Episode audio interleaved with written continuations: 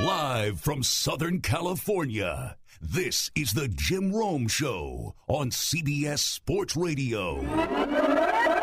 I am live. I am in Southern California. I am Jim Rome. Welcome to the jungle. Why don't we start with some college football?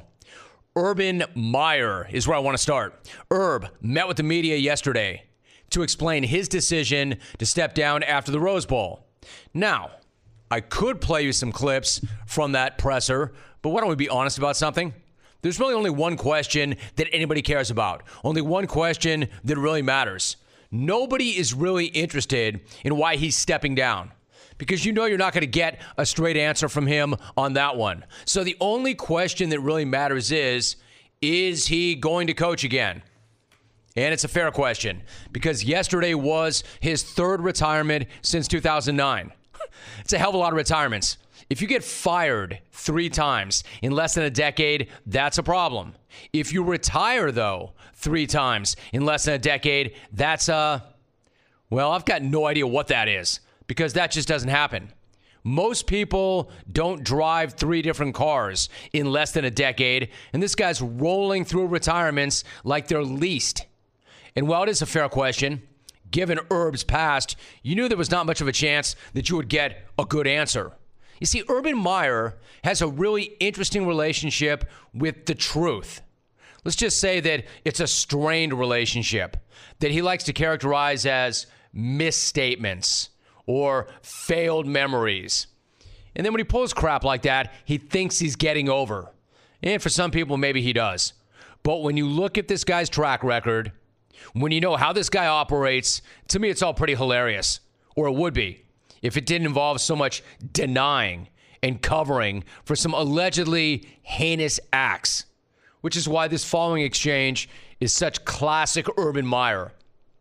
A reporter asks, and I quote, Is this truly it for your football career? Is this it, truly it for, for your football career? Well, it's a complicated uh, question, and, and, I'll try to answer it the best I can. All right, let me jump in right there. Uh, no, it's not. That's not a complicated question. It's actually a really simple question, a very simple yes or no question. One that you had to know was going to come up at that press conference, and you still start with, uh, well, it's a really complicated question. The Eh, let's not get into that uh, yet. Let's not get into that yet. 911 caller could not believe how ill prepared Urb was for that question. Then again, if Urban Meyer was the guy who Urban Meyer proclaims himself to be, then this whole thing would actually be kind of sad, right? Because then it would be the departure of a guy who is a great football coach, but also a moral leader, a pillar of the community, who is being cut down by his own poor health. You see, if Urban Meyer was the Urban Meyer he thinks he is, he has the brain to be the best football coach in the country and a brain cyst that will not let him compete at the highest level that he wants.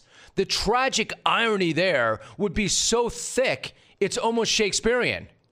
Except Urban Meyer is not the Urban Meyer he thinks he is or wants you to think he is. That's why this whole thing feels like a big joke. Oh, and speaking of jokes, why don't we get back to the rest of his answer? Well, it's a complicated uh, question, and, and, I'll try to answer it the best I can. Is that uh, um, I try to say that in the statement, uh, and this is home. This is uh, where I grew up. My it's not healthy, but I came to work every day with fear of letting people like Archie Griffin and my great state of Ohio, our great state of Ohio, and this incredible university down because this is home. I'm a graduate of Ohio State, and uh, we have the best fans in the land, and, and I didn't want to let them down. Got it. Got it. All right, then. So what that means is you are going to coach again, right? Because you didn't say that you weren't. And really, nobody's buying that crap that you're slinging around right about now. I mean, answer the freaking question. Because then it was asked again Will you coach again? Urban, as you sit here now, do you believe you will not coach again? I believe I will not coach again. Are you, are you fairly certain? Like certain, yes. So, I believe I will not coach again, and I'm, quote, fairly certain. So you've got three answers, right? And they include the following muddying the waters with, it's a complicated question. Hedging with, I believe I will not coach again. and then hedging even more with being, quote, fairly certain I will not coach again. Man, there's so much wiggle room there. You could drive a Mack truck through it. Come on, man. You didn't even bother trying to sound authentic with it. And the longer that press conference went, the less convinced he was that he was done. Hell, by the end of that presser, I thought he was going to announce that he had taken the job at USC. Like somebody asked him one more time. If they asked him one more time, he'd just rip out a USC hat and yell, fight on. Yeah, this dude's done. He's done coaching at Ohio State, but he's not done coaching. He knows it. That's why he would not answer the question. You see, this guy can't stay away. His body, his brain actually, may be telling him that he can't keep coaching, but his ego won't let him stop. So he can sign another one of those family contracts where he pledges to take care of himself and be present with all of his loved ones. And he will. He will for a little while until the next great opportunity comes along, and then he will bounce again because this is what this guy does. He wins a hell of a lot of football games, he crosses a hell of a lot of lines in order to do it, he lies about it, misrepresents it. Wears out his welcome after building yet another renegade program, and then he retires, only to come right back. In other words, he doesn't retire, he quits, and then he does come back. And he will again. He will again. He always does. So if somebody's offering me a line or an opportunity to bet whether Urb coaches again, I'm going to hit that thing hard because there's no way this guy's done. You know it. I know it. Most of all, he knows it. Or he would have owned that retirement yesterday, but he didn't. He never does. And if you can't answer the easiest question ever, are you done coaching? Then you know it's just a matter of time before he does it yet again. And one more thought I'm curious. How do you think that the Ohio State administration feels right about now? They stick their neck out, they shame themselves, they sell their soul to the devil to keep this guy. And what do you get for your troubles, for what you did? The very distinct possibility this guy is going to coach some other program in the near future. Now, Ryan Day, Ryan Day seems like a hell of a coach. Everybody who's been around Day raves about Day. He might, in fact, be the next Lincoln Riley. And maybe they'll come out of this okay from a football standpoint. But they stuck by a guy who brought scandal to their doorstep and then he ducks out the back door a few months later. But that's what you get when you deal with Urban. Did it in Florida, did it Ohio State. That's who he is. He wins a hell of a lot of football games. It's a damn good football coach now. Great coach. But he burns hot. And he'll make up a bunch of crap about how he's there to mold young men and treat women with respect. Then he'll let his players and coaches do essentially whatever the hell they want. And then he'll leave. And then he'll leave destruction in his wake. So, the next school that hires him, and I think there will be another one, had better know that. Just know I that. I believe I will not coach again. That's not, I'm not coaching again. That's not, I've had an amazing run. That's not, oh, I'm done. I'm retired. I believe I will not coach again. I believe I will not coach again. How certain are you about that? Fairly certain. Like certain, yes. Yeah, yeah, I believe he will coach again, and I'm fairly certain about that.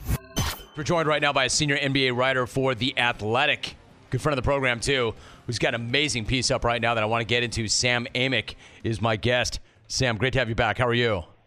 Romy, doing great. Thanks for having me, sir. Always good to have you, Sam. Thanks so much. And I mentioned a fascinating piece up right now in The Athletic about the Warriors and what they dealt with last year. Sam, before we get into it, let's go back to a comment that David West made after Golden State won at the end of last season. That was the moment where West said, in part, quote, we're so tight, people don't even know what we went through. They trying to find out. Y'all got no clue, no clue. That tells you about this team that nothing came out, end quote. So at that time, Sam, what was your reaction to what he said?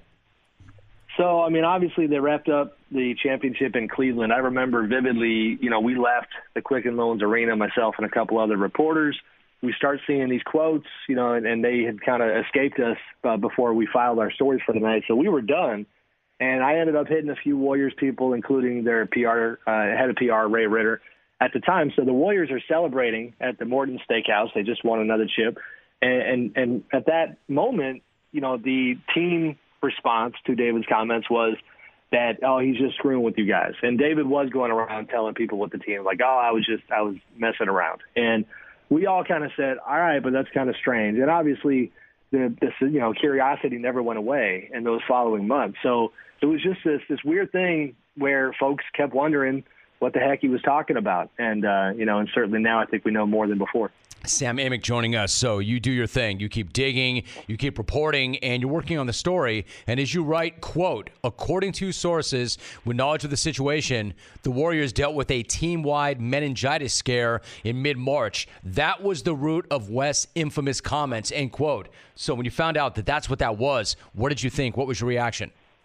I mean, it's, you know, I was stunned, like David said we would be when we learned about it. It, it also hits you – it's just uh, I don't know how to describe it, but it's not expected because I think we all had assumed that it was going to be basketball related. It was going to be something that happened with Kevin Durant or Draymond or one of the other guys, and I don't think it was something obscure like this is, is what we thought it was going to be. And and then it was a, a strange reporting process because honestly, Romy, like I called David to get his perspective on this current team, and then it was the tail end of that conversation. We ended up talking two different times when he ended up sharing that it was a serious health scare, but he didn't want to take it any farther. And, you know, and I ended up finding out through other means. But I was surprised, you know, and, and, you know, like I wrote, you had a guy in house who is still there and who thankfully is healthy. And he was, he was, this was life threatening for him. And, you know, who is, you know, part of the group that's serving food every single day. So it's close, intimate contact with the Warriors, with their players. And obviously, you know, from a human standpoint, this matters, but sports wise, you're looking at one of the best sports teams of all time you know, having this kind of a threat. And, you know, they had to take a bunch of precautions. They had to sanitize the heck out of the practice facility. They had to, you know, kind of tear down the dining room where the players and the basketball operations staff uh, ate every single day. They took vaccination shots, you know, majority of the players, other staff members. They moved practice one day over to Oracle Arena. And it's funny because I've seen some of the reaction from fans has been an eye roll and a shrug because folks – like to hate on the Warriors so much. And I just anybody who has that reaction must not understand the seriousness of something like this version of meningitis. I mean, this was a, a, pretty big deal. Sam Amick joining us. Obviously, it's a very big deal. Sam, I think for them, for people to say that, they obviously do not know what meningitis is. What is it, and what does it do to you? Well, I mean, you have different forms, and, and it's you know my I listen. Full disclosure: the the gentleman who went through this, and I understand he did not want to kind of interact or cooperate for the story, and, and I respect that. And kind of we kept our distance. But you know, bacterial is what we believe you know his version of this was, and and that's where it gets really serious. I read a story the other day about a a former Cal athlete, 21 years old. I forget the timing. It was last couple of years, who you know contracted it, and and it was just an awful story. She was gone within two days, and and this thing can hit you, and and it doesn't get much more serious. Now it's different from you have viral meningitis. You know, Demarcus Cousins ironically had that a few years ago when he was on the Kings, and that you know comes with its own symptoms, but it's not the same. And so, um, you know, it's again, it's nothing to be messed with. I do give the Warriors a lot of credit. By all accounts, they handled it very well. You know, Zaza Pachulia, you know, with the team last year, flat out said, you know, they couldn't have done a better job of keeping this thing from spreading, making sure everybody was safe. But certainly scary stuff. Sam Amick joining us. You know, Sam, obviously these guys are used to getting hurt and they understand the protocol that comes along with that rest, rehab, therapy. This is not what that was. This is not what this is. What was the right. players' reaction when they learned about the scare? You know what's interesting is I keep learning a little bit more about the reaction and the part that's not in the story and that is tough to get at because we don't interact, you know, with players' families. Is that I think there was more concern around the players and you know this this is one of those life situations that went beyond the locker room. And I think you, you know, I've heard some stuff about wives being very, very concerned and, and almost still being on edge. Like it's the kind of thing that'll shake you and you, you just kind of hope it's definitely gone. Um, the, the players themselves, I think it varied. Like there was a lighthearted, you know, it's, it's weird to have a comical quote in a story like this, but JaVale McGee, you know, I know you read the piece and he's got that line where he says, you know, I'm from the hood. Like I'm not afraid of meningitis. And it's like, all right, it's, it's JaVale being JaVale. So he's taking it in stride. Um, you know, Zaza was a, a little more grave with his tone. You know, David certainly, you know, even though he wouldn't talk specifically about the meningitis, he did give his perspective on the serious health scare. He described it as something that affected all of them. And, and again, all you got to know is that a guy like D West, who's about as real and, and kind of anti-dramatic as they come, uh, you know, this is where his head was at when he said what he said, and, and he did feel like it was something that that had their heads spinning and had them worried. Sam Amick joining us. He's a senior NBA writer for The Athletic. This piece is up right now. I mean, Sam, it's one thing to deal with this, it's one thing to handle it, it's one thing to play. with this kind of floating around. How in the world did we not find out about this until right now? I mean, like, what does that tell you about the team, the locker room, and the organization that none of this came out until right now? Yeah, I mean, it is wild. Now, obviously, internally, they, they had meetings where they flat out said, let's not talk to the press about this. But I mean, my goodness, once you, I mentioned earlier, once you have wives involved, once you have, you know, kids and uncles and aunts and whoever else might have heard, it's very surprising, you know, agents and people like that, like that it didn't get out. And even people in the media, you know, who I work with and respect every single day in talking to them after the story came out, I've yet to run into anybody who got a, a whiff of it at all. And I didn't get a whiff of it, you know, at all until talking to David. And so uh, that part's shocking, you know, and even they're trying to, to see it through. You know, the Warriors declined to comment for the story, and Bob Myers in particular, their GM, you know, I was told that, that the reason that he did not want to give me a quote or talk to me about the piece was because he had vowed to his players to not talk about this situation, and, and he doesn't want his players reading a quote in a story now, even though, you know, the story was coming out anyway. So Steph Curry did the same thing. You know, I the team's on a long road trip, so I wasn't around the team, but I did attempt to get, you know, some reaction from Steph. And, you know, and he declined. He didn't want to he just said, No, let's just let him write the story and we're going to move on. So it's it's pretty wild in today's day and age that they kept it quiet. All right, so winning three titles in four years is pretty impressive in and of itself, regardless of what's going on with that roster. How much more impressive is it when you're dealing with a meningitis scare late in the fourth season of that run?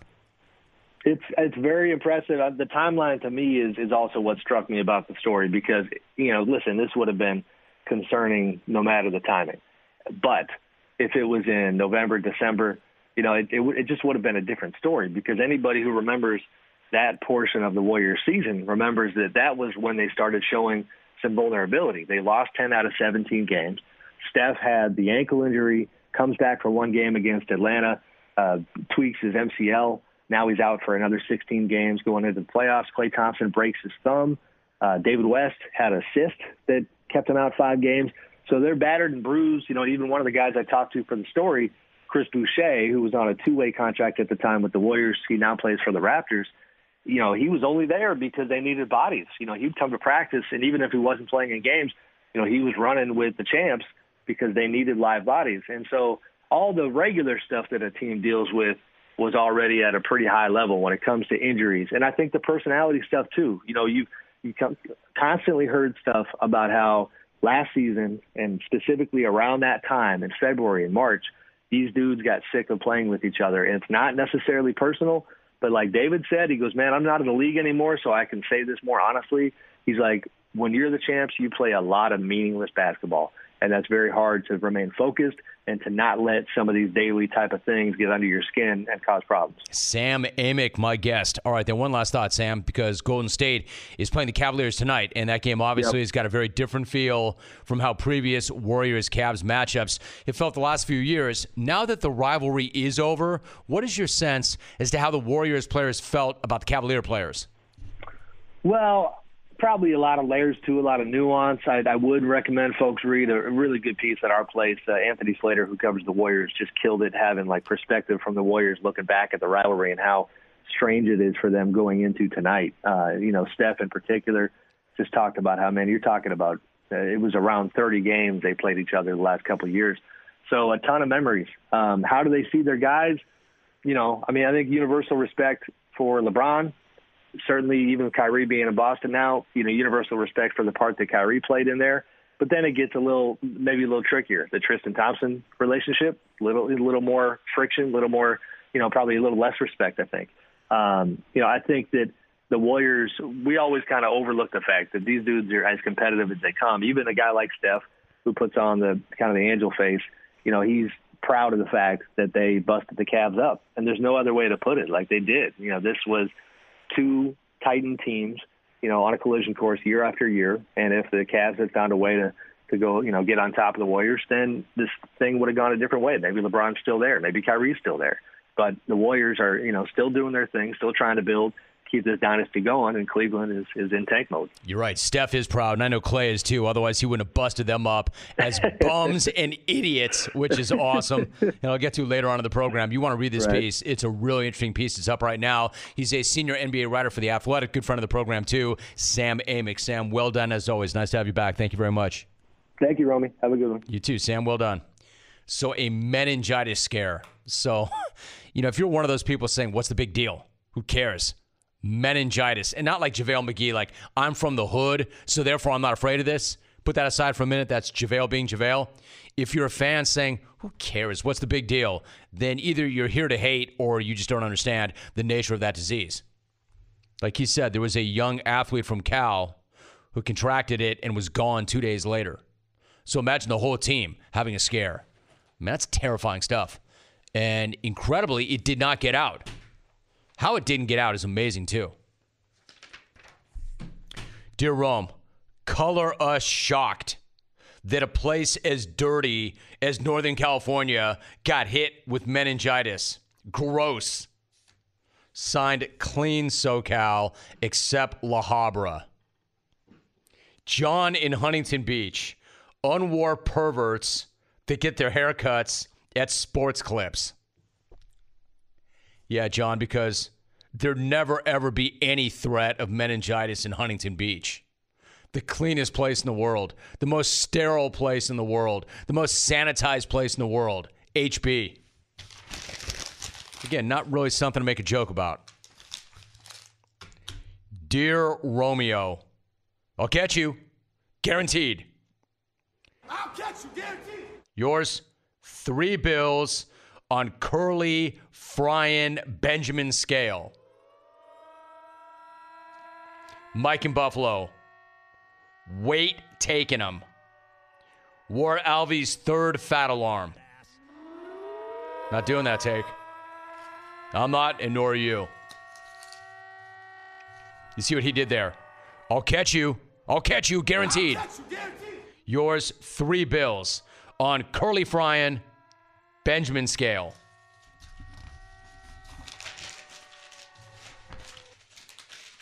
And one more email as I go to break. I've got a sports update coming up in 30 seconds.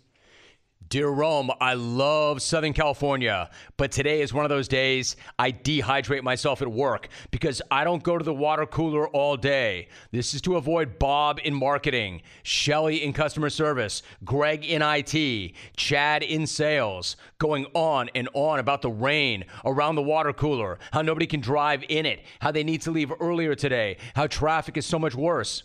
We get it, people, but you don't have to talk about it every single time water drops from the sky. Get back to work, losers. John in Huntington Beach, unwar perverts that go to sports clips for a haircut. Yeah, I heard it the first time, John. It wasn't funny then either. Look this guy up. How many emails has he sent, and how many times has he sent that one war? Bro, I understand that you're a volume shooter, and that in your mind, John, it's not how many no's, it's how many yeses, right? And if you get that one big yes, you're happy. He actually had a pretty fair point. People do freak out here in SoCal when it rains. All right, really quickly, a couple of emails, and I want to talk about Jerry Hughes and referee Roy Ellison and who's right and who's wrong. Dear Jim, we totally believe Urban Meyer when he says that he believes he will not coach again. Insincerely, I believe I will not call again Josh in Detroit. I believe I will not flame again. Dr. Dave. I believe I will not eat again. Adelephant. Hello, it's me. Den- I was wondering if after You didn't just do that, Alvin. Denlusks. I believe I will not email again. This email just reads I believe I won't eat at Jack in the Box again. I believe I will not coach again. Ben Affat. Steven Phoenix. You're not that bright, are you, Steve? Ben Affat. Dear Jim, why did the chicken cross the road? Exactly. Josh in Detroit. I thought I'd catch up on some holiday shopping over the weekend. I walked in, the salesman asked me, How can I help you? And I said, I'll take it. Rack me, Jim. That dope did that yesterday. That dope did that yesterday. He dropped his own mic. Thought I'd do some holiday shopping. Dude, you're like the male version of Jolene. Thought I'd do some holiday shopping. I walked in. Salesman said, Can I help you? And I said, I'll take that. Rack me, I'm out. What the hell does that even mean, Josh? what does that even mean? That's why this guy emailed me Dear Jim, why did the chicken cross the road? Exactly. Rack me. Josh in Detroit. I thought I'd catch up on some holiday shopping over the weekend. I walked in, the salesman asked me, How can I help you? And I said, I'll take it. Rack me, Jim. Bro, you're trolling me, right? Nobody's that much of a dope. You're trolling me, right? This says, Hey, Rome, wore the commission check on the salesman who got lucky enough to get Josh's lead on his desk. Signed Dylan in sales. Salesman said, How can I help you? I said, I'll take that. Oh, all right. Anyway, so yesterday we talked about the bizarre story of Buffalo Bill defensive end Jerry Hughes running up on a ref after the Dolphins game this past Sunday, and then very publicly and very loudly accusing that ref of calling him a bitch. In case you missed it, here's what that sounded like. Oh, call me a bitch, though. I'll catch you. Trust me, I'll catch you. I'll catch you, guaranteed. I've never heard a player talk to a ref like that. He threatened him. He accused him of calling him a bitch, and he threatened him. Literally, you can hear it right there. One more time. He threatened him. I'll catch you, guaranteed. Oh, call me a bitch, though. I'll catch you. Trust me, I'll catch you. You, guaranteed. That's six foot two, 260 pound Jerry Hughes on video after the game in the tunnel telling referee Roy Ellison that he's going to catch him for calling him a bitch. He also inaudibly says in that same video, and I quote, I'm going to knock his ass out when I see him again. I'm going to hurry up, get dressed. He called me a bitch, end quote. So, again, just to reset this for those who missed it, Jerry Hughes was asked why he was so hot with Ellison, what Ellison did or said to get Hughes to snap. Hughes, however, when asked about that, when asked about what I just played, did not seem to have any idea whatsoever what the questioner was talking about. What caused the, the anger? I mean, obviously. What's anger? Who was angry? Yours. I was angry. That's what. That's the report. Yeah. I mean, I lost the game, so I'm supposed to be angry. We just played our butts off for four quarters, and we came six inches short of winning the football game. So I think myself, with uh, a lot of Buffalo Bills fans, are probably upset right now. I mean, that's just the nature of the of playing sports. Someone's going to win, someone's going to lose. That's true, but we don't usually see those types of reactions. You know, going after an official after a game. What something? What sparks that? Who did? Unique. You. I did. Yeah. I did what? We saw you go up to the official. What did I say? If I did go up to the official, what did I say? I I'll catch you. you Okay. saying I would love to that see he the video. Called him, that you were referencing he called you. Yeah, I would love to see the video. All right, so that's Jerry Hughes. that did not happen that way. I would love to- that's Jerry Hughes, who just rolled up on Roy Ellison minutes earlier, telling the media that who's angry? What did I say? What did I say? Show me the video. Show me the video. You know, the video that everybody has that we just played. It's strange, right? Pretty strange. I don't know. Here's an idea. When the guy says, Show me the video, show the man the video.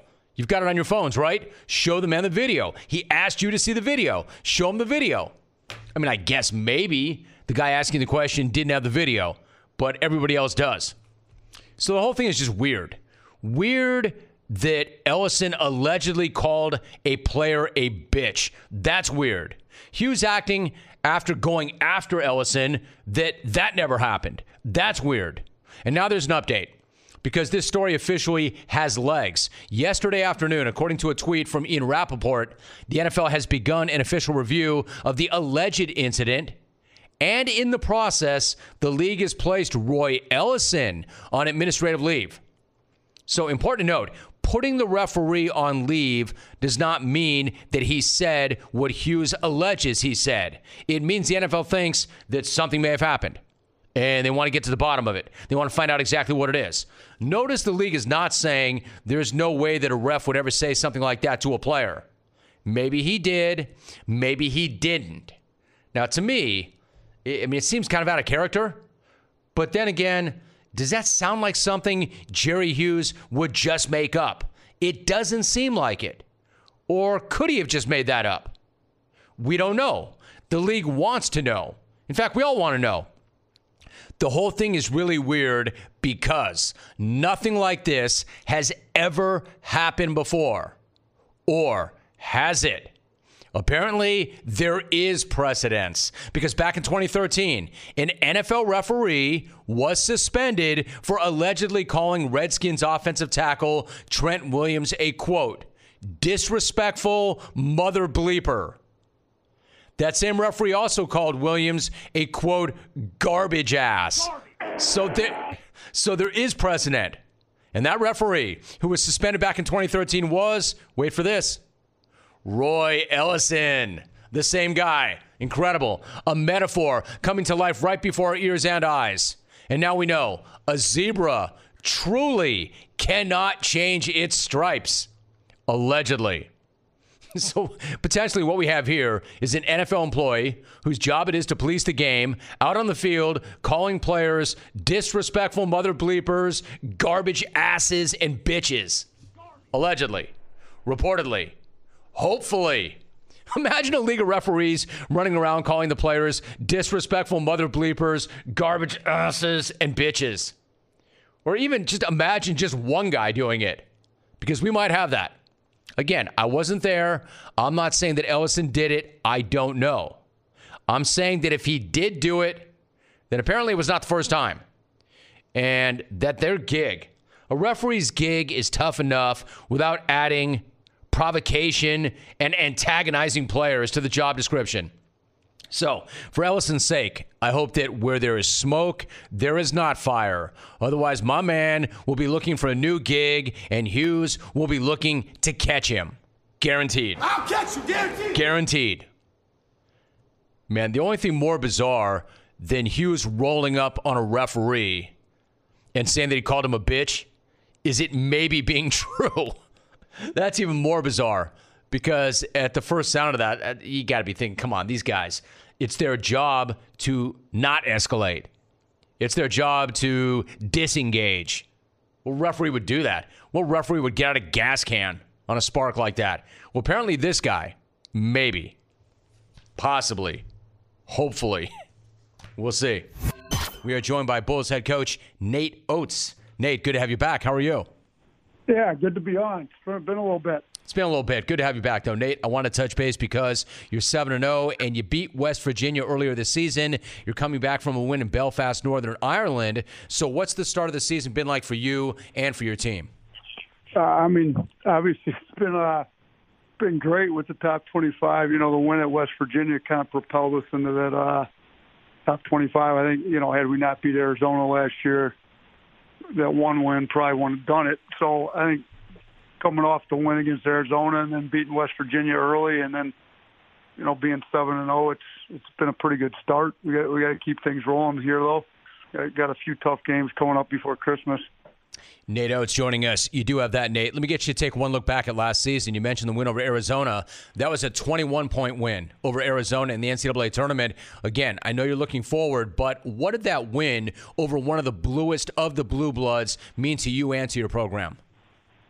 You know, I think it proved to our guys what what all their work that they had put in. You know, where it could take them, how uh, how good we could be. You know, maybe maybe we beat them in a series, maybe we don't. But in college basketball, it doesn't matter. You got you got to be better than them on one on one night. I think that's the beauty of the tournament. So I think our guys, you know, and it goes both ways. Now we we've got Le Moyne tonight. You know, they're Division two, coached by John Beilein's son Patrick. You know, shoot, if we don't show up, who knows what happens. So it's, you know, I think it proves your guys though what level that they can get to. And we didn't have any five star, four star recruits, or even three star. We're got a bunch of kids with a chip on their shoulder that think they belong. That I think prove to themselves that they that they may belong with some of those guys at that level. Nate Oats joining us. You're right. I mean, it goes both ways. And if you're not careful, they could get you, which is why I think you're so careful to preach the three H's humble, healthy, hungry. What do the three H's mean to you? And then how do you go about developing those attitudes within your players? Did a little homework, Jim. I think it's been a little while since I told somebody those three H. Yeah, people kept asking us all summer, you know, go to the coaches' uh, caravans and all that. Like, what? I, I, I kept thinking, you know, you got to stay healthy, so we got to be healthy, and then if we get a little full of ourselves and we're not humble, that, that it's, everything's going to backfire. And then, I think you got to be hungry and go after more. You can't just be satisfied with where you got. So, you know, we're on our guys to take care of themselves. You know, let's prevent every injury we possibly can. But then I think the biggest thing is a mindset, just staying super hungry and wanting more than what we've got. You know, it's great to be 17th in the country, but we feel like even with some of these wins, we didn't play nearly as well, and we're not playing anywhere close to where we could be playing. So let's just keep getting better and let's do it with a sense of humility about us where we don't get arrogant. When you start to get arrogant, I think that's when stuff starts to go bad in a hurry on you. Nate Oats joining us. Yeah, Nate, going back to the second game of the year, you did beat number 13 West Virginia in OT in their place. And that's something. I mean, what happened in the past with that win over Arizona was great, but beating Bob Huggins and his team this year in their place is a great accomplishment, too, especially what Huggins said afterwards. He said that you beat them at their game in their place. What was it like to hear that from a coaching legend like Huggins? Yeah, he's he's won a few games, and his teams are uh, always one of the toughest teams in the country. I mean, they, they shoot, they may not always have, you know, all the five star guys either, and they may not have the most talent on the floor, but it's rare that a Bob Huggins team gets out hustled, out toughed. I think we did that to them down there. Now we've got some seniors that are pretty tough kids. You know, Massinburg went in there and dropped 43 on them, which I, I think that was close to setting some records on how many points scored at West Virginia on a Bob Huggins coach team. So he, he it, shoot, CJ was going to end up going junior college if we didn't get him. So that's a really under recruited kid that, that had a chip on his shoulder since he got here. And then we got you know a couple of really tough defensive guards in Caruthers and Davonta Jordan that, that kind of they're not they're not Jevon Carter, but they they were uh, they were a little bit tougher than the West Virginia guards were that night, and they they went in there and scrapped scrapped out a win for our program. Buffalo head coach Nate Oats, my guest. Nate, not only are you guys tough, and they play the chip on their shoulder. They play remarkably fast. You play at a really high pace, one of the highest in the country, yet you have one of the lowest turnover rates in the country. How do you go about playing at such a high pace, yet remain completely in control? You know what? I think you got to empower your kids a little bit to, to play. I mean, we, we encourage them, obviously, to play fast, or we wouldn't be one of the. I think we were like sixth in the country last year. I think somebody tweeted out we're ninth in pace this year currently. So we'll probably be top ten two years in a row. But I think too, you know, you get your spacing right. And you, you, we do a lot of individual skills. See, I'm, I'm still a high school coach at heart. Like I was a high school coach in Detroit for 11 years and do a lot of skill development. I had 18 kids go play Division One that played for me, and so there's a large part of me that why are you going to spend all this time in the gym working on your game and then make them go be robots once they get out to play the games? That makes no sense. So let's let's do a ton of player development and skill development, and let's let them go show what show what you've been working on the whole off season. I think if you give them that and give them a little confidence, and they obviously got to rein them in when it needs to be reined in. We don't want to, like you said, we don't want to be flying up and down the floor, turning the ball over all the time. So far, if you're not turning the ball over, I'm going to give you a lot of freedom on offense. I think the guys really buy into it and get them to play hard on defense when they got that much freedom on offense. It's a fun style of play. It helps with recruiting, and I, I think it's the way to play. At least for me, it is. I know they appreciate it too. Nate Oats joining us. You know, when you talk about your background and the background you had as a high school coach, it gets me to thinking about your connection to the Hurleys. In fact, Bobby Hurley is going to be on my podcast, Nate, later on today. Legend has it that you and Bobby first got into contact over the phone when he and Danny were at Wagner and you wanted to watch a practice. What do you remember about that phone call? you know uh, homework, Jim. That's pretty impressive. But yeah, he so me and my assistant. So I had an assistant. He was actually I played Division three, small D three school in uh, Wisconsin, Maranatha Baptist. My assistant Josh Baker was my point guard. We always used to go to a like we went out to California. Went to uh, Pepperdine for five days. We'd either go to a college or an NBA training camp before the high school practices got started, just to kind of see what they're doing. So as soon as Danny got hired out of high school, I said to Josh, like, why don't, why don't we try to go to Wagner? Like, you know, it's not like the blue blood basketball programs. I think they might have been the worst in the country before he got hired. But I, I my point was, let he just came out of high school. I think we can learn a lot from Danny, and let's see if we can do it when Bob Senior's there. You know, got a Hall of Fame coach, that best high school coach in the country. Let's let's try to go learn a lot. You know, a long weekend. So I call, uh, you know, you look it up. Call Wagner basketball office. Well, there, there's no secretary, so I get Bob Hurley So Bobby Hurley, that played at Duke, answers the phone. You know, I had never talked to him, so I, I, try to explain what I'm trying to do. I explain, you know, it always helps if you've got players. So I explained to him, listen, I've got Division One players. You guys may be interested in recruiting. That always helps you as a high school coach get in with a Division One coach. So, so Bobby actually is smart enough to try to make this thing work. He gives me his cell phone. We go back and forth for a few weeks, and we. The, the ironic thing is, we never got out there. The, the weekends we could go, Bob Senior wasn't going to be there those weekends, and we it, it fell through. We we didn't make it. We went somewhere else that year, but I, I had Bob's number. I didn't stay in touch with Bob. Then Danny, two years later, gets the Rhode Island job, and then they recruit my kid E.C. Matthews, and then the story kind of goes from there. But yeah, you're right. That was the first contact I had with Bobby. That's amazing. And what an amazing family that is. What an amazing basketball family that is. You know, Nate, speaking of family, you and I have talked in the past uh, about family and about your wife, Crystal, who was diagnosed with double hit lymphoma in 2015. Can I ask you, how is Crystal doing right now? She's doing great. We just had, um, like two months ago, we had another CAT scan. You know, she gets her checkups at Roswell Park here in Buffalo, Great Cancer Institute. We we're fortunate that we were in Buffalo with them, but they, they they're they're 100% clean.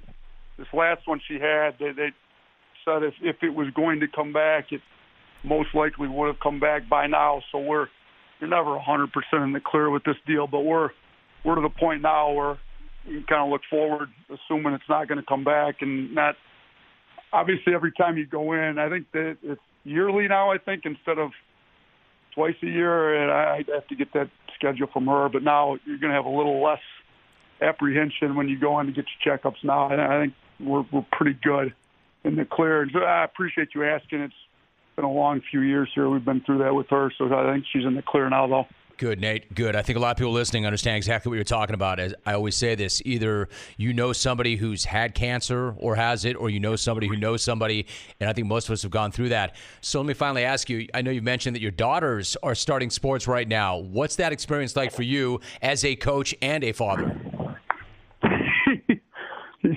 Off, my so I've got three daughters. I have Lexi's 14, Jocelyn's nine, and Brielle's six. So the 14 year old Lexi quit playing basketball on me last year. Like I guess she'd had enough of playing basketball when her dad was the coach. So I probably lesson number one should have just shut up at her basketball games and just been been a uh, been a silent spectator. So maybe she would still be playing. I don't know, but she's in she's into volleyball and soccer. So I don't I know nothing about either of those two sports. So it's it's real easy. I just show up to the games and and clap when they score. And you know, if I think I the ref made a bad call, you know, you still you're supposed to yell at the refs as uh, parents every once in a while. I think you know, without being can't yell at them like a coach yells at them. You just kind of give them the that, that was a trip or you know whatever, and that's it. You go home happy.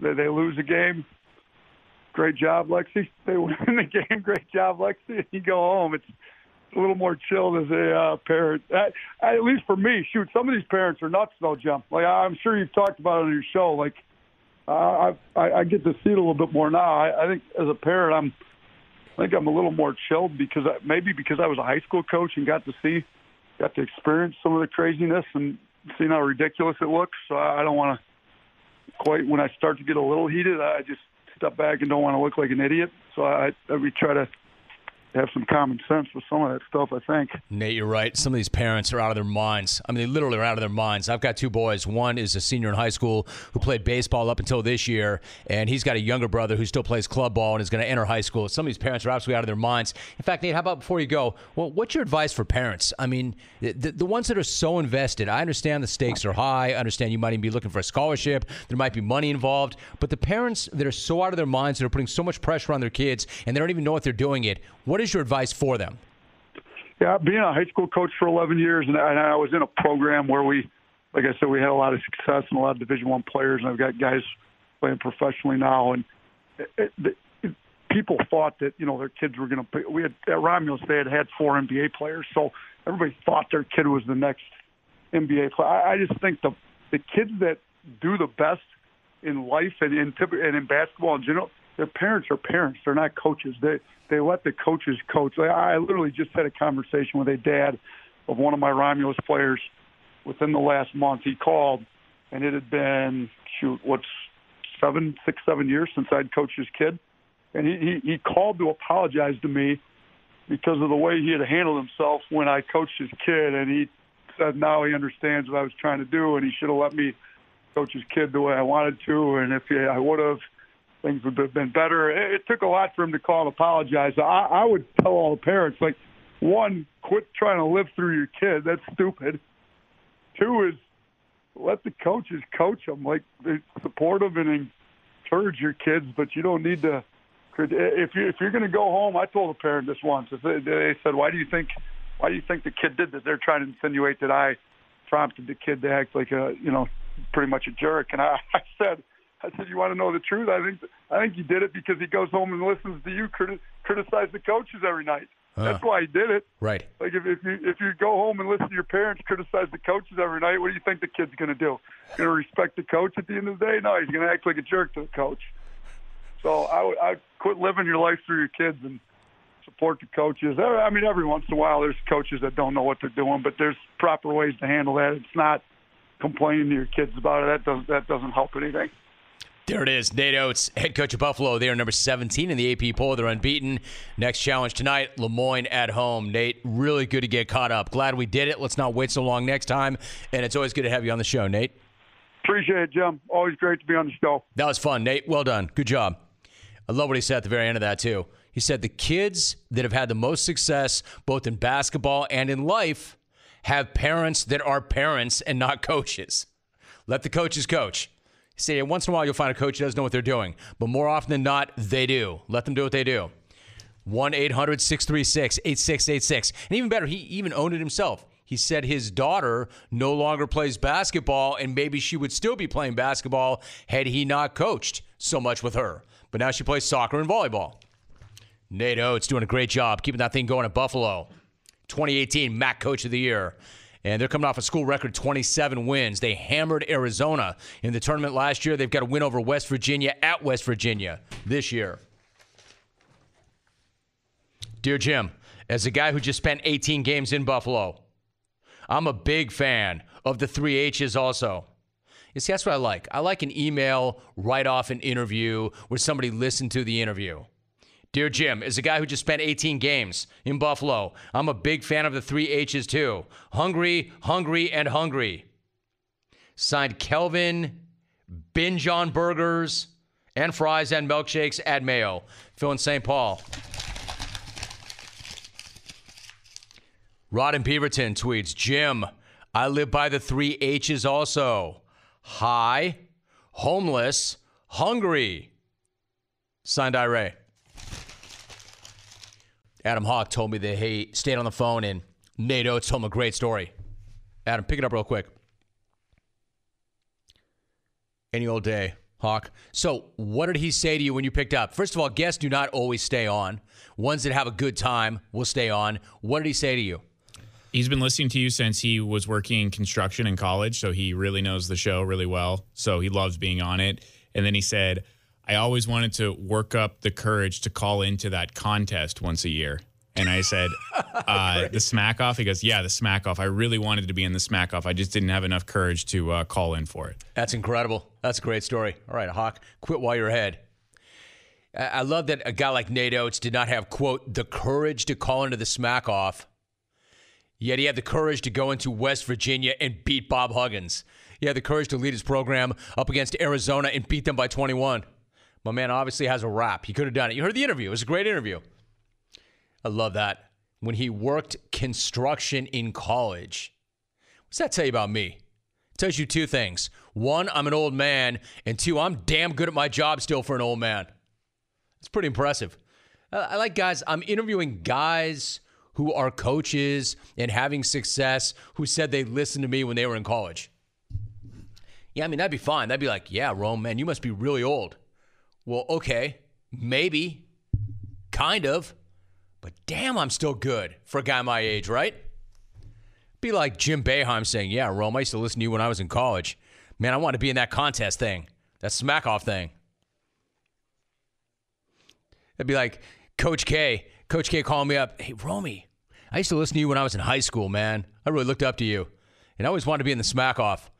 I remember when I, Coach K would be like, I remember when I was in high school and you broke out that hack off thing. Man, that was funny. I think I remember the time Dean Smith called up and said, Hey, Jim, when I was in college, man, me and the fellas in the dorm all used to listen to you. I remember when John Wooden called me up. John Wooden called me up once and said, Hey, you know Van Smack? Me and the boys in college, we used to love listening to you.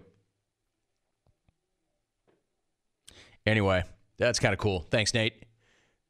I remember when Dr. James Naismith called me up and said, As I was nailing that peach basket, I used to listen to you, Rome. Man, you were funny. I remember when George Washington called me up once. He's like, Damn, Rome, I'd never heard anything like that on the radio before. Dude, you were great. Me and Abe Lincoln used to hang out. I got a phone call once from a Neanderthal. This Neanderthal was like, Yo, Van Smack, me and the other cavemen used to listen to you when we were trying to figure out how to make a fire. Dude, you were funny. You were funny. We used to have that glossary thing. Like, we're desperately trying to make fire, and we're trying to figure out the glossary, the jungle glossary. Good stuff, Rome. Good stuff. Me and all the other cavemen thought that was hilarious. This email says Dear Jim, I remember when you first had the UCSB traffic show. It was on the eve of my 35th birthday. Thanks, Albert Pujols. Drew in West LA. Are you saying that he's older than he's letting on? Or are you just saying he's old? Romy, I was listening to you alongside those cavemen when you were just getting your career started. Sincerely, Bud Black. Jim, thank you, man. You, you and I go way back to interviews at San Diego State in the late 70s. Man, I'm, you know, I'm pumped for where you are right now. It's always great to catch up, pal. I love Buddy Black. And Bud Black and I do go way back, just not that far back. In the late 70s, I was in middle school. I mean, I have prodigious talent. You might even say that I'm a prodigy. I was not hosting a syndicated show or even a major local show when I was in eighth grade. Now, granted, I probably could have, but I wasn't. Dear Jim, garbage ass is just one of those terms that you never ever use. It's the equivalent of spitting on a guy or talking about his family. I tried it on my wife once when she was putting on a few LBs. Never again. Jim and Temecula. Hey, Jim, you and three morons on the other side of the glass think that's funny and nobody else does. Hey, Rome, Nate Oats just claps and yells when his daughter's volleyball team scores. Yeah, I do the same thing, except I coach an NFL squad. Yours, Jay Garrett. Clap on. Aaron in Omaha. I'll tell you what, my man Rod Marinelli has saved Jay Garrett's quote, garbage ass. You saved him now. All of a sudden, nobody's talking about him being on the hot seat. Nobody's talking about him being in jeopardy of losing his job. Now he's great. Why? Because that defense has been unbelievable. Rod Marinelli has saved Jason Garrett's backside. Signed Aaron in Omaha, wore the collective state of Nebraska, clapping when Nebraska ball slaughters in state rival Creighton on Saturday. Man, nobody loves their town, their team, their school, their state like Aaron. Well, maybe not the state if he's talking crap about Creighton. Dear Jim, if a referee can call a freaking NFL player a B, then anyone can just about say anything now, huh? You know what? Coldplay's a bitch. Yours, Maroon 5. It's a pretty horrible email, Brett. Just like all your emails are. Brett and Bugaha. Let's get back to the show, if you don't mind. I'm joined by the head coach of the Toronto Maple Leafs. Fourth season with Toronto, he led Detroit to a Stanley Cup. He has led Canada to back to back Olympic gold medals. The first coach to ever win a Stanley Cup, a World Cup, a World Championship, a World Junior Championship, and an Olympic gold medal. Toronto is in second in the Atlantic, and they're hosting Detroit tomorrow night. Mike Babcock is my guest. Mike, so good to have you back on. How are you? I'm doing good, Jim. Thanks for having me on. Always good to talk to you, Mike. So you beat Buffalo last night in overtime 4 3. Let me start right there. Auston Matthews got the game winner with three seconds left in overtime. Can you tell me what you saw in that play and what was your reaction when you saw that goal go in? Well, obviously, it's good to win. Uh, I mean, Kapanen made a real nice play, drove the middle and left it for Matty, and Matty can shoot the puck. And so, obviously, good players make great plays, and they often do it when the game's on the line. So, good for him. Uh, he's just come back from injury, and so good for his confidence and good for our team. All right, in terms of him coming back from injury, Mike, he's scored twice. He's had an assist, or he did last night. So that gives him five goals, seven points since he returned to the lineup. You and I have talked about him in the past, but now that you've spent even more time with Matthews, what is it about this guy that makes him so special? Well, I think drive train. I think with all the super players in any league in any game is they want the ball in their hand, they want the puck on their stick. They believe they're difference makers. The other thing about them is their commitment to getting better is going beyond what other people are willing to do uh, to improve their skill, to find a new way, to keep getting better and pushing others. And so to me, he's got all that in him. Anytime you come back from injury like he has, after missing, uh, I think he missed 14 games, where it takes you a, a while, even though the skill set's there, to get the conditioning back so you can be as good as you can be, and that's the process he's going through right now. Maple Leafs head coach Mike Babcock joining us. Mike, one more thought about the skill. I mean, you've been around the game a long time. You've coached some of the best of the best. When you look at Matthews' skill when it comes to shooting and his release, how many guys have you seen that have that kind of ability? Yeah, that's a great question. Actually, someone asked me that yesterday, and you know, you go through it. I mean, he coached lots of good players. I mean, Paul Kariya could really get it away. There's no question about it. There's a number of them over the years that have been top-notch players and done it for a long time. What Austin has that a lot of them didn't is just his overall size, so he can get himself into position, and then he can shoot off his bad foot. He can shoot off his good foot. He can just flat out shoot the puck and he seems to be able to turn his body and torque his body no matter where the pass is and get it away. So he's a special player. I always say, Mike, I don't play favorites. They pay me to be objective. But I, if I'm being honest, Paul Kariya is one of my favorite athletes ever. Literally one of my favorite athletes ever. What was he like to coach?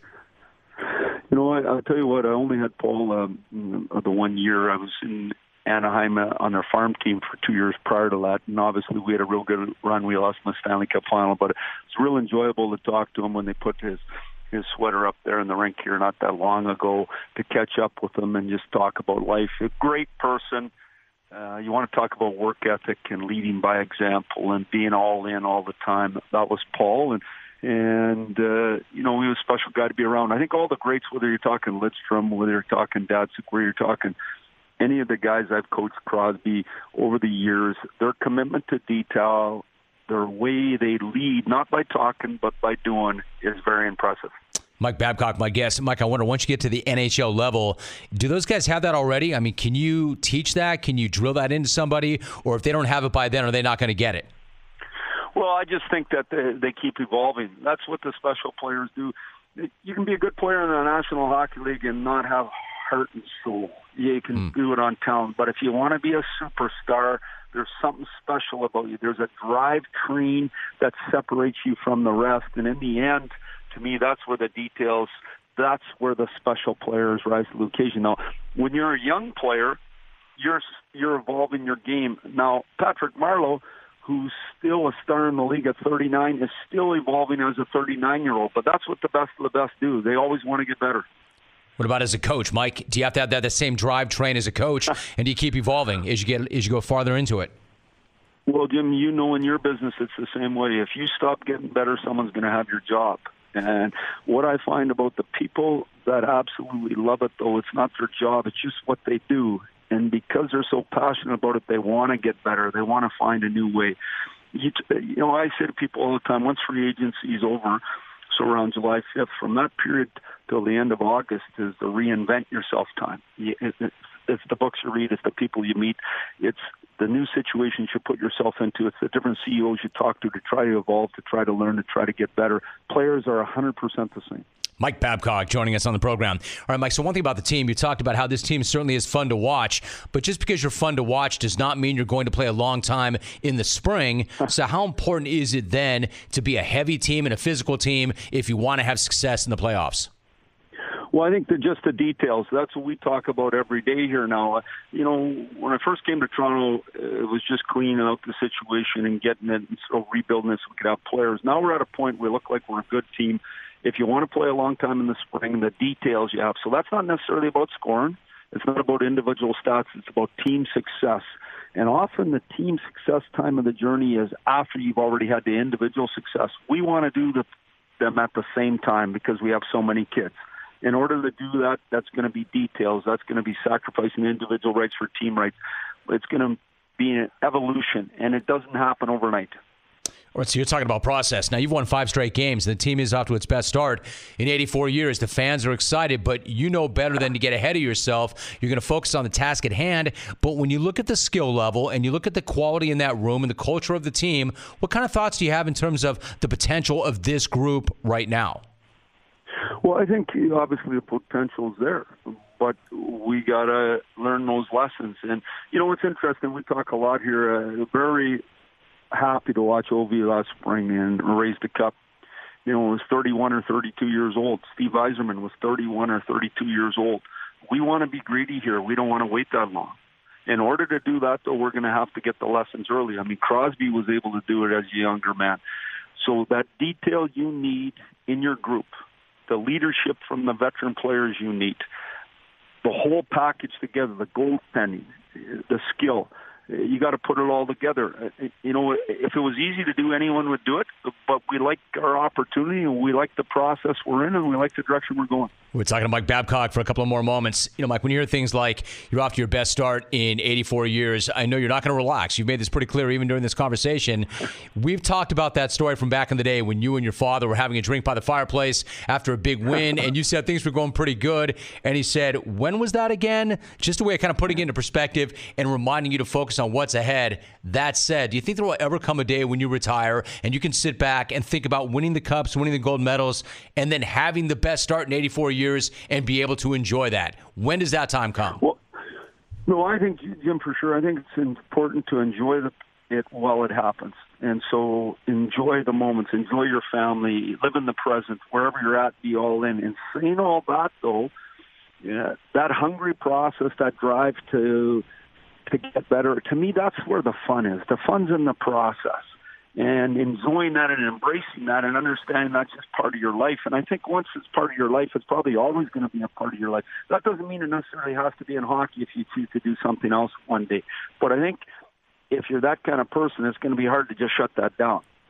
So, last thought, Michael, if you're that kind of person and you know that you have to do what you have to do in order to be the person that you want to be, is there a natural momentum? In other words, do you just do all those things and it's easy? Or are there a lot of things that you really don't want to do that you make yourself do because you're supposed to, if you follow me? No, I understand the question 100%. No, this is what I love to do. I love the grind. Uh, I love the grind maybe more than anything. And I love the tough times because I know they can they make you better. Uh, it's great when it's going good, but the lessons are when it's not going good. And to me, that's how you take steps. This, to me, has been a lot of fun coming to Toronto. Uh, we're now in a situation where we feel we have an opportunity. What more in life can you ask for than an opportunity? And and this is the challenge for us now. It's it's an exciting time. We've earned an opportunity to get here. If you want to be a champion, you got to dig in more, and that's just the reality of it. Mike Babcock, my guest. Mike, one final thought. You know, you look at the success that the NHL has had in expansion. We've seen it here in Southern California. You coached here in Southern California. We saw it in Vegas, and the NHL approved expansion to the city of Seattle for 2021. Do you have thoughts on that? What do you think about the NHL going to Seattle? Jim, I don't know how much time you spent in Seattle, but this is a wonderful city. I lived in Spokane, Washington for six years. We used to go in there all the time. What a city, what a town, what a place, what a great spot for the National Hockey League to be in. I think a home run for the National Hockey League, and obviously having balance now with 16 teams aside, it'll be great. Mike Babcock is the head coach of the Maple Leafs, fourth season there, and they're off to a really good start. Mike, I so appreciate the relationship and the conversation. Mike, it's always so good to have you on the show. Thanks so much. Tim, thanks for having me on. Appreciate it. Have a great day, sir. You too. Mike, great talking to you. Much respect. I love when you talk hockey. Especially to Mike Babcock. What a freaking resume that is. Good night.